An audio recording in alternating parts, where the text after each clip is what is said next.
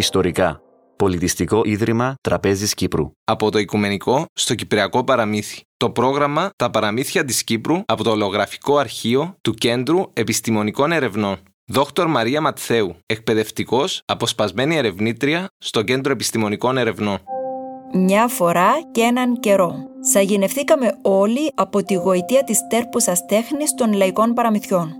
Δυσδύσαμε στην πραγματικότητα μέσα από τη δική τους οπτική θέαση του κόσμου και ψηλαφίσαμε την ωραιότητα της ζωής οδηπορώντας μαζί με τους ήρωες τις περιπέτειές τους. Τα λαϊκά παραμύθια είναι το αντικείμενο μελέτης του προγράμματος Τα Παραμύθια της Κύπρου από το Λαγογραφικό Αρχείο του Κέντρου Επιστημονικών Ερευνών, το οποίο εκ μέρους και της συναδέλφου μου, κυρίας Αργυρός Ξενοφόντος, παρουσιάζω. Αντικείμενο του προγράμματος είναι η έκδοση και ο σχολιασμός των λαϊκών παραμυθιών στην Κύπρο, προκειμένου να διαχυθούν στο επιστημονικό αλλά και στο ευρύ κοινό. Το πρόγραμμα ξεκίνησε το 2013 υπό την εποπτεία του καθηγητή Μιχάλη Μερακλή και μέχρι σήμερα έχουν δημοσιευθεί τρεις τόμοι, ενώ δύο νέοι τόμοι βρίσκονται ο ένας υπό εκτύπωση και ο άλλος υπό έκδοση. Τα δημοσιευόμενα παραμύθια αντλούνται από το λογογραφικό αρχείο του Κέντρου Επιστημονικών Ερευνών, το οποίο είχε συσταθεί την περίοδο ανάμεσα στο 1962, έτος ίδρυσης του Κέντρου Επιστημονικών Ερευνών, και στο 1974. Εμπλουτίστηκε σποραδικά την επόμενη δεκαετία με υλικό που συγκεντρώθηκε από ερευνητές, οι οποίοι ακολουθώντας τις οδούς της αρχιακή και της επιτόπιας έρευνας, συνέλεξαν ηχητικό υλικό, το οποίο στη συνέχεια απομαγνητοφωνήθηκε. Εξίσου συστηματικά για τη συγκέντρωση του υλικού εργάστηκαν εκπαιδευτικοί και μαθητές, οι οποίοι απέστειλαν υλικό που διατηρείται σε σχολικές συλλογές ή είχε δημοσιευθεί σε μαθητικά περιοδικά. Τέλος, στο λογογραφικό αρχείο περιλαμβάνονται ιδιωτικές συλλογές ερασιτεχνών που διέκριναν την αξία του άειλου θησαυρού του λόγου των ανθρώπων και συγκέντρωσαν αφηγήσεις, τις οποίες στη συνέχεια κατέθεσαν στο λογογραφικό αρχείο. Στο σημείο αυτό, εξαίρω το υλικό που συγκέντρωσαν οι ερευνητές ως το πολυτιμότερο του αρχείου, εφόσον έχει φτάσει σε εμάς χωρίς επεξεργασία ή παρέμβαση του καταγραφέα, είτε στη γλώσσα της αφήγησης είτε στην εξέλιξη της αφηγηματικής πλοκής.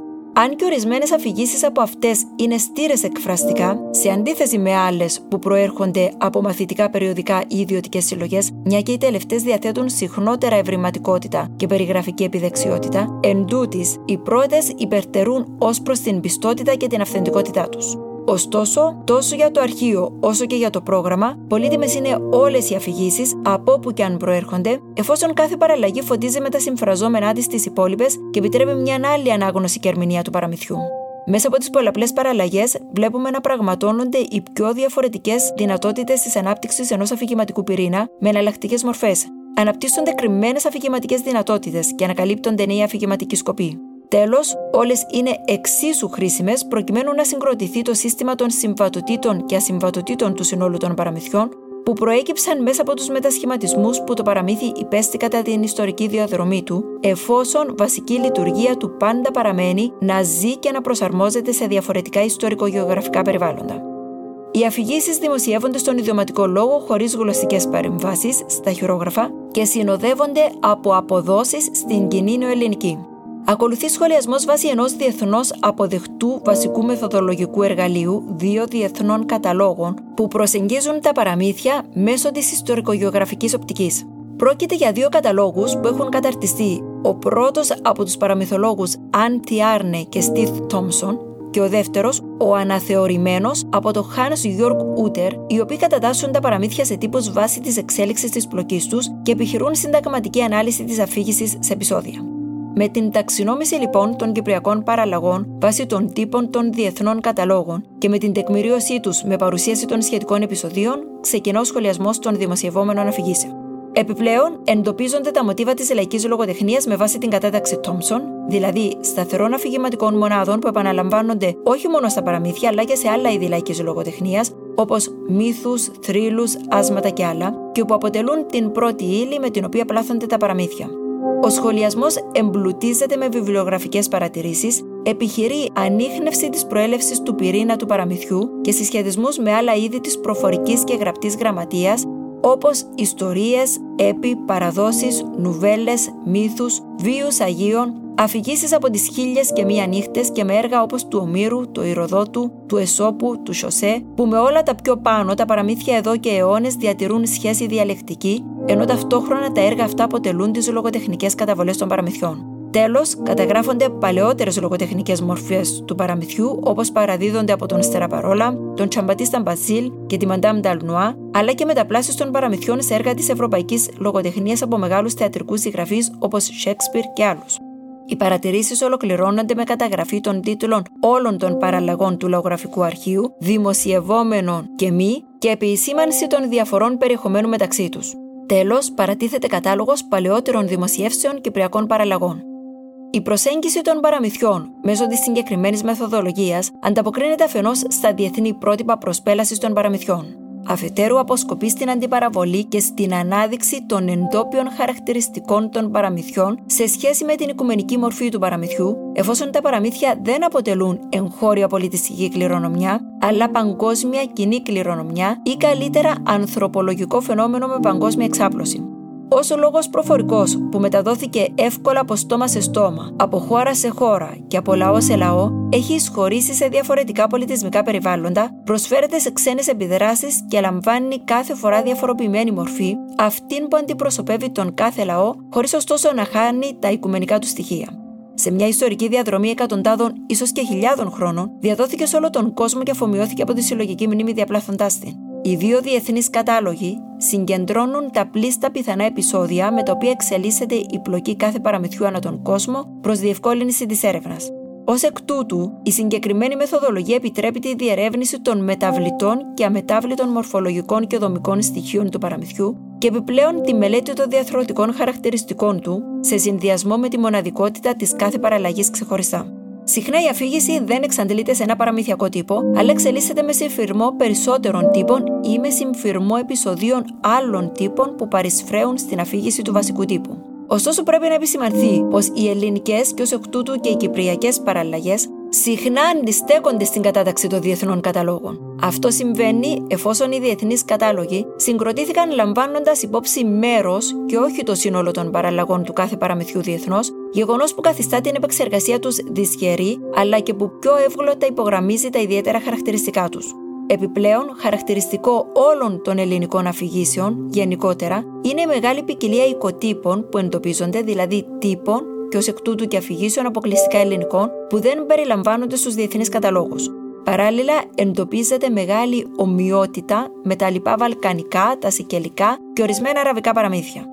Ανήκοντας στην οικογένεια των αφηγήσεων της Ινδοευρωπαϊκής Λαϊκής Ομοεθνίας, οι Κυπριακές Παραλλαγές αναπτύχθηκαν στο πέρασμα από την Ανατολή στη Δύση και αντίστροφα, σε χώρο που ευνοεί τους μυθικούς μετασχηματισμούς. Διατηρούν χαρακτηριστικά άλλοτε αποκλειστικά ελληνικά και άλλοτε βαλκανικά ή μεσογειακά.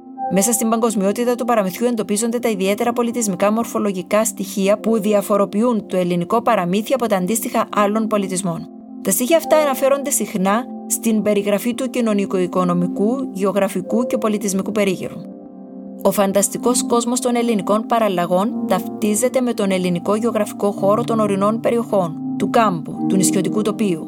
Οι ήρωες και οι ηρωίδες προέρχονται από την αγροτική κοινότητα και συχνά είναι πάμπτωχοι. Άλλοτε είναι μια φτωχή γυναίκα που ζυμώνει για την πλούσια αδερφή της και τρέφει τα παιδιά της μόνο με χυλό που κάνει στο σπίτι της τινάζοντας τα αλευρωμένα της ρούχα. Άλλοτε τρία ορφανά βασιλόπουλα που οδηγούνται σε φτώχεια και τους απομένει μόνο μια συκιά. Ή τρία ορφανά που ο βασιλιάς πατέρας τους ξεπέφτει, τους αφήνει κληρονομιά μόνο ένα χάνι και το πουλούν για να αγοράσουν από ένα δρεπάνι και να εργάζονται στα κτήματα άλλων. Αφετέρου, οι αναφερόμενοι βασιλιάδες, τα Βασιλόπουλα, είναι πλούσιοι αγρότες, κτηνοτρόφοι με πολλά κοπάδια, ομοίως προερχόμενοι από την κοινότητα της επαρχίας, ενώ η αναφορά βασιλιάς έχει μάλλον συμβολική σημασία.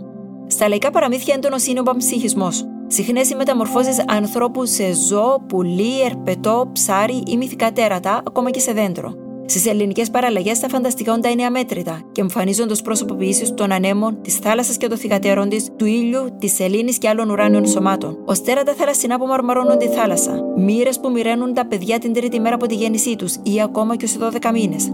Στα χωριά, κοντά στις βρύσες και στα πηγάδια, κατοικούν νεράιδες, δράκοι και δράκιανε, τερακούνες κενό, που τρώνε τα πάντα, ζώα, ερπετά, τον κόσμο του βασιλείου, τους γονείς και τα αδέρφια τους. Το μυθικό στοιχείο δεν είναι παράλογο. Ξεσπάσει ανύποπτο χρόνο στην καθημερινότητα μιας αγροτικής κοινότητας και ρημάζει τα πάντα, τη φύση και τον κοινωνικό περίγυρο. Όπως εκείνη η κόρη που από άστοχη ευχή της μάνας της γεννιέται κανίβαλο δράκαινα και στη συνέχεια καταφροχθίζει τα πάντα, τα ζώα και όλους τους κατοίκους της περιοχής. Αντίπαλος του ήρωα ή της ηρωίδας στο παραμύθι είναι ο Δράκος ή η Δράκαινα, το Φίδι, ο Διάβολος, ο Τρίματος, ο Αράπης, ο Εβραίος, που εναλλάσσονται εκπροσωπώντας διαφορετικές δυνάμεις του κακού. Βρίσκουμε δράκενες που φουρνίζουν το ψωμί με τα στήθη τους και ήρωες που βυζένουν τις δράκενες και έτσι υιοθετούνται από τις ίδιες και εξασφαλίζουν τη βοήθειά τους. Όλα τα αντικείμενα είναι δυνάμει μαγικά και το μαγικό είναι συνδεδεμένο με το θαύμα. Για παράδειγμα, μια μαθήτρια βλέπει το δάσκαλό της να τρώει ένα παιδί. Ένα μαύρο σύννεφο την παίρνει και την αφήνει σε μια σπηλιά όπου την εντοπίζει ένα Βασιλόπουλο και την παντρεύεται. Όταν μένει έγκυος, το Βασιλόπουλο φεύγει για τον πόλεμο. Η ίδια που χαιρετά τον άντρα της με την υπόσχεση ότι θα του γεννήσει ένα ηλιοπρόσωπο παιδί. Τον ηλιοπρόσωπο έρχεται όμως και απαγάγει ο δάσκαλος. Το ίδιο συμβαίνει και με το δεύτερο παιδί, τον φεγγαροπρόσωπο, και με το τρίτο, τον αστροπρόσωπο. Η πεθερά τη την κατηγορεί ότι έχει φάει τα παιδιά της και η ίδια φοβούμενη τον δάσκαλο δεν καταμαρτυρεί την αλήθεια. Το Βασιλόπουλο για να την τιμωρήσει τη ρίχνει σε ένα λάκκο. Η ίδια, μια μέρα που απελπίζεται, παίρνει το μαχαίρι της φαγής και το μήλο της υπομονής και αφηγείται την ιστορία της. Το Βασιλόπουλο που τυχαία την ακούει, τη βγάζει από τον λάκκο. Στη σπηλιά ενός βοσκού, ο Βασιλιάς εντοπίζει τα παιδιά του. Όταν αποκαλύπτεται η αλήθεια, τιμωρεί τη μάνα του. Η γλώσσα των παραμυθιών είναι γενικά παραστατική και ζωντανή και δραματοποιείται ένα φερόμενο ώστε να εκτελήσονται μπροστά στον ακροατή. Χρησιμοποιεί την περιγραφή. Απλή και λιτή στην έκφραση, χωρίς περιττές και στομφώδεις λέξεις, έχει αφηγηματική δύναμη. Η σύνταξη είναι παρατακτική και ο λόγος μικροπερίοδος. Η αφήγηση γίνεται συχνότερα σε νεστότα. Συστατικό στοιχείο της είναι ο διάλογος σε πρώτο ενικό πρόσωπο. Στις αφηγήσει υπάρχει καταχρήση του ρηματικού τύπου λαλή για να θυμίζει πάντα τον παραμυθιακό λόγο. Η δράση εξελίσσεται γοργά και ο χρόνος της αφήγησης ακολουθεί γραμμική σειρά. Η πλοκή ενσωματώνει στοιχεία της αρχαίας ελληνικής τραγωδίας, συγκεκριμένα την περιπέτεια, την αναγνώριση, την κορύφωση, τη λύση και την κάθαρση. Οι ήρωες κινούνται σε ένα χώρο που δεν υποκείται στην ανθρώπινη λογική και στους νόμους της, στο πιθανό και στο κατορθωτό. Η διάρκεια και η έκταση του παραμυθιού εξαρτώνται από την ώρα, το χρόνο της αφήγησης, τον τύπο του αφηγήματος, τη διάθεση του αφηγητή και των ακροατών του. Πρωταρχικός στόχος του προγράμματος παραμένει η δημοσίευση των κυπριακών παραλλαγών των λαϊκών παραμυθιών στην ολότητά τους, αφενός διασώζοντά τε στη μνήμη και αφετέρου παρέχοντας ένα ολοκληρωμένο συμπλήρωμα στον ελληνικό και κατ' επέκταση στον διεθνή κατάλογο. Ήδη, στη δημοσιευόμενη σειρά έχουν συμπεριληφθεί παραμύθια που ανήκουν σε κυπριακούς οικοτύπους άγνωστα εκτός των γεωγραφικών ορίων του τόπου μας. Επίσης, παραλλαγές τύπων με μικρή ή και καθόλου διάδοση στον υπόλοιπο ελληνικό χώρο, αλλά με διάδοση στα νοτιοανατολικά του έσχατα. Και τέλος, παραλλαγές τύπων ιδιαίτερα διαδεδομένων στην Ελλάδα, με άγνωση μέχρι πρώτη διάδοση στην Κύπρο. Όλα πάντοτε με τη δυνατότητα της αίρεσης μιας ανατροπής των υφιστάμενων δεδομένων από νεότερα ερευνητικά πορίσματα. Της έκδοσης των λαϊκών παραμυθιών από το Κέντρο Επιστημονικών Ερευνών έχουν προηγηθεί παλαιότερες εκδόσεις στου δύο προηγούμενους αιώνες. Ωστόσο, η συμβολή της δημοσιευόμενης σειράς συνίσταται στην πληρέστερη και συστηματική δημοσίευση των παραμυθιών στην Κύπρο, με σχολιασμό τεκμηριωμένο επιστημονικά, που θα επιτρέψει στη συνέχεια στο λαϊκό παραμύθι να αποκτήσει τη θέση που του αξίζει στην κυπριακή δημόδιο λογοτεχνία, ανάλογη με αυτήν που κατέχει το δημοτικό τραγούδι. Μετά την ολοκλήρωση της δημοσίευσης του αρχείου, ζητούμενο παραμένει η ολιστική και συστηματική διερεύνηση της αδιάσπασης διαχρονικής ενότητας των παραμυθιών. Αυτό θα καταδείξει τα πολιτισμικά μορφολογικά χαρακτηριστικά που διαφοροποιούν τα παραμύθια στην Κύπρο μέσα στην παγκοσμιότητα του παραμυθιού, συγκρινόμενα με τα αντίστοιχα άλλων γειτονικών και μη λαών. Αν και πρόκειται για εργασία καθαρά κοινωνικής ανθρωπολογίας, η δημοσίευση αυτή φιλοδοξεί να αποβεί χρήσιμη και σε φιλολόγους, γλωσσολόγους, μια και τα κείμενα διατηρούν ιδιωματισμούς, συνήθεις αλλά και σπανιότερους σε χρήση της κυπριακής διαλέκτου, σε εκπαιδευτικούς και κοινωνιολόγους της εκπαίδευσης. Πρωτίστως όμως, η εργασία απευθύνεται στους εραστές της ποιητικότητας του παραμυθιακού λόγου, προερχόμενου από όλα τα κοινωνικά και μορφωτικά στρώματα που διαχρονικά γοητεύονται αλλά και γαλουχούνται από τη δημότη σοφία. Τα λαϊκά παραμύθια είναι αφήγηση για τον άνθρωπο. Γι' αυτό και ο λόγος για τον παραμύθι δεν τελειώνει ποτέ και ποτέ δεν είναι επαρκής. Θεμελιώδη η λειτουργία του παραμένει να τέρπει το κοινό του, προσεγγίζοντας τα πρωταρχικά προβλήματα του ανθρώπου. Πρόκειται για αφήγηση συμβολική που περιέχει μεν πολλά ρεαλιστικά στοιχεία, αλλά δεν είναι ρεαλιστική είναι ακιώνοντε πηγέ λόγου και πολιτισμού ψυχής. Σήμερα τα παραμύθια έχουν αποσπαστεί από το φυσικό τους περιβάλλον και έχουν ενταχθεί σε ένα διαφοροποιημένο σύστημα αξιών.